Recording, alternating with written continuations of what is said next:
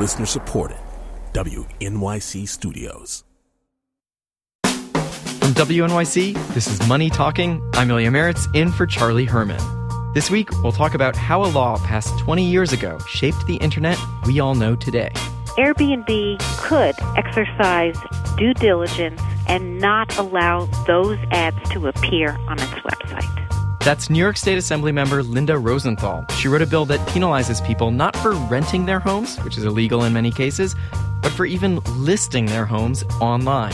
She says there's no other way to hold a company like Airbnb accountable. It hides behind the Communications Decency Act and says, we're protected.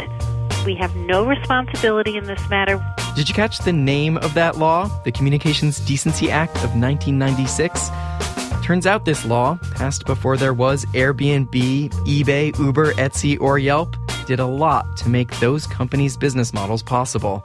With me now are Tony Romm, Senior Technology Reporter for Politico, and Olivier Sylvain, Associate Professor of Law at Fordham University. He joins us via Skype.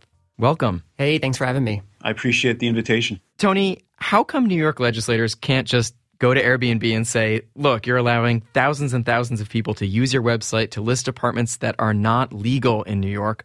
We know it, you know it, knock it off. Airbnb doesn't want to be the cop on the beat here. They don't want to go out and start policing their users to have to pour through these search results to see what is and what isn't legal. And a lot of that has to do with the Communications Decency Act. You know, under this law, companies have been essentially spared liability for what their users are doing, for the bad things that they might post, the things that they might do wrong.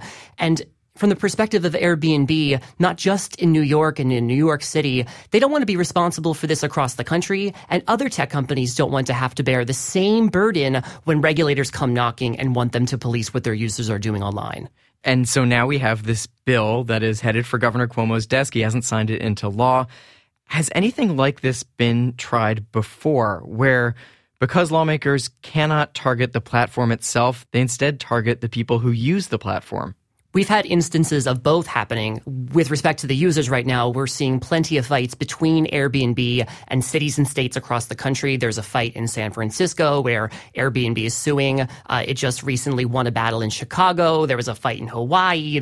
New York is a little bit different, as you said, where they're looking to go after hosts. But even in that case, Airbnb has said that the legislation as proposed is too vague and still might result in some negative impacts on the company. They're still threatening to sue. They put out a letter just a few weeks ago ago saying that they would sue if this thing gets signed. So we're just at the beginning of what could be a pretty vicious battle here. Olivier, you're our law professor here. What was going on in the country back in 1996 that made Congress see a need for the Communications Decency Act? Well, it was a heady time. And the argument that legislators put forward, that congressmen and congresswomen put forward, was that the statute would protect innovation for this new platform, this new medium. And there was talk, for example, of attacking platforms that encourage the circulation of obscenity. And while those things occurred, the idea was that in order to encourage innovation and investment in platforms that encouraged communication and expression that included obscenity, um, there had to be an immunity. Historically, in the common law, there was a distinction between distributors of content and publishers or you know editors of content and the statute basically immunizes publishers to the extent that they're merely passive conduits and online content developers. And so could we have had a facebook a twitter a tinder without this law? But for immunity uh, neutral platforms that encourage third party content um, would not be able to do what they do. So imagine youtube right having to attend to all the defamatory obscenity laden videos would have to police that stuff. The Communications Decency Act meant to encourage self regulation uh, for the purposes of free expression and innovation. So let's talk about what might be one of the strongest cases for changing the law here. And that comes from New York Times columnist Nick Kristof. He's been writing for years about Backpage.com. Uh, it's a website that's been blamed for providing a forum for sex trafficking, really unpleasant stuff. But like any other website, they have the protection of the Communications Decency Act. So, Tony, what have courts had to say about that? Is, is just all of this kind of speech protected? You know, Backpage.com has generated a lot of attention on Capitol Hill, and I think reasonable minds would disagree over the application of the law there. But I think it's important to remember that any attempt to update the Communications Decency Act has generally gone nowhere on Capitol Hill. You know, I just moved to New York after 10 years in D.C., and getting anything done in Congress has been quite a bit of a haul, but when it comes to updating the country's communications and technology laws, even on areas that seem like consensus, it's just been a complete uphill battle. And I guess that's the masterful thing that Airbnb has done in these battles. It's found a rallying point for the rest of the tech industry. That's why you have companies like Facebook and Google through their main trade organization called the Internet Association filing briefs in courts in their defense, sending out letters, spending millions of dollars in advertisements. It's because the precedent it would set is beyond that of just home sharing. Um, I do want to offer, though, that the courts are no longer enthralled with the internet in the way they were in the late 1990s.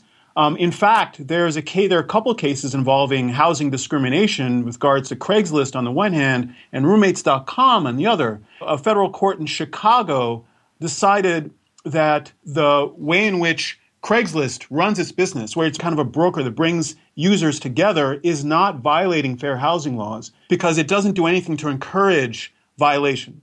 Whereas roommates.com, in its design, had a drop down menu that required people to give information about their gender uh, or their family size. And these sorts of things raised questions about whether roommates.com violated the law to the extent they were encouraging the publication of information that is barred by the Fair Housing Act. You know, the court in the Ninth Circuit in California was quite mindful of what this meant, and it eventually decided that it was violative of the Fair Housing Act and the CDA did not protect to the extent that roommates.com was encouraging the publishing of information that is barred by the Fair Housing Act. This is just the latest example of Washington and Silicon Valley colliding. In many cases, the laws that are applying here are decades old. There isn't a whole lot of expertise on Capitol Hill to address them.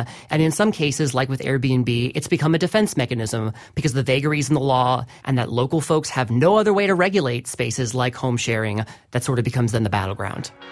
Olivier Sylvain is an associate professor of law at Fordham University, and Tony Romm is senior technology reporter for Politico.